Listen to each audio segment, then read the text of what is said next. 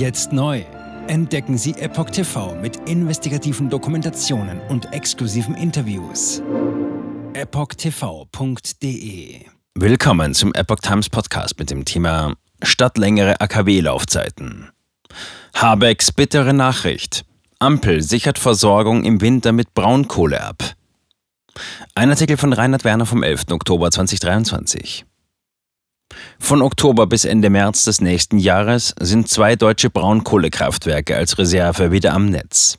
Damit will die Ampelregierung die Versorgungslage absichern. Deren CO2-Bilanz ist deutlich schlechter, als es jene der abgeschalteten KKWs wäre. Um die Energieversorgung in den kommenden Wintermonaten abzusichern, hat die Ampelkoalition die Reaktivierung zweier Braunkohlekraftwerke beschlossen. Dies berichtete die Tagesschau unter Berufung auf das Bundeswirtschaftsministerium. Das Kabinett hat die Freigabe für die Kraftwerksblöcke Niederaußem, RWE und Jenschwalde, Leag in der Vorwoche erteilt. Der Beschluss gilt für die Zeit von Oktober 2023 bis Ende März 2024. Leistungspotenzial der Braunkohlekraftwerke bei insgesamt 1,9 Gigawatt. Wie es heißt, stellt die befristete Freigabe ein vorsorgliches Absicherungsinstrument dar. Zwar sei die Versorgungslage mit Gas in diesem Winter deutlich besser als im Vorjahr nach dem Ausfall russischer Lieferungen, dennoch soll die erneute Reaktivierung helfen, den Einsatz von Gas in der Stromversorgung zu minimieren und Versorgungsengpässen in der Heizperiode vorzubeugen. Im Vorjahr hatten die als Reserve vorgehaltenen Braunkohlekraftwerksblöcke ein Leistungspotenzial von insgesamt 1,9 Gigawatt abgesichert. Die letzten drei deutschen KKWs hatten zusammen 4,3 Gigawatt. Das Habeck-Ministerium erklärt, die Kraftwerke werden für den Fall der Notwendigkeit eines neuerlichen Abrufs betriebsbereit gehalten.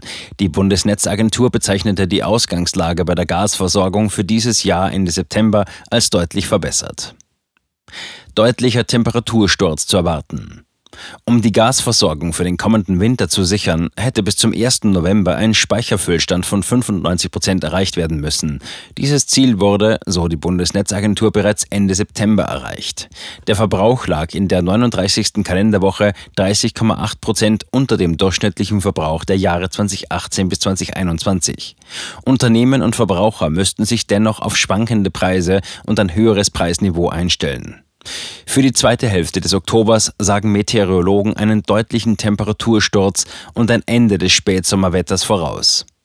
Bundeswirtschaftsminister Robert Habeck hatte die Reaktivierung von Kohlekraftwerken wiederholt als bittere Nachricht mit Blick auf deren Klimabilanz bezeichnet. Aufgrund der Folgen des Ukraine-Krieges sei diese jedoch unvermeidlich. Das Ziel, den Kohleausstieg idealerweise bis 2030 zu vollenden, bleibe aufrecht, ebenso wie die Klimaziele der Bundesregierung insgesamt. Der Expertenrat hatte kritisiert, dass deren Erreichen unwahrscheinlicher geworden sei. Klimabilanz der Braunkohle deutlich schlechter als jene von KKWs. Die Braunkohlekraftwerke Niederaußem und Jenschwalde gehören zu den größten Emittenten von CO2 in ganz Deutschland.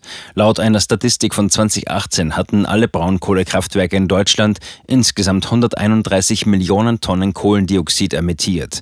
Im Jahr 2021 hatte das Kraftwerk Niederaußem 16,1 Millionen Tonnen CO2 ausgestoßen und damit die dritthöchsten Treibhausgasemissionen aller europäischen Kraftwerke.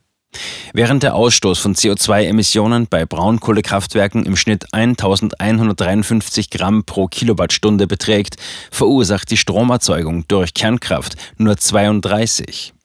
Aufgrund dieser eindeutig besseren Klimabilanz hatte sich sogar die Bewegung Fridays for Future offen für eine Verlängerung der Laufzeiten gezeigt.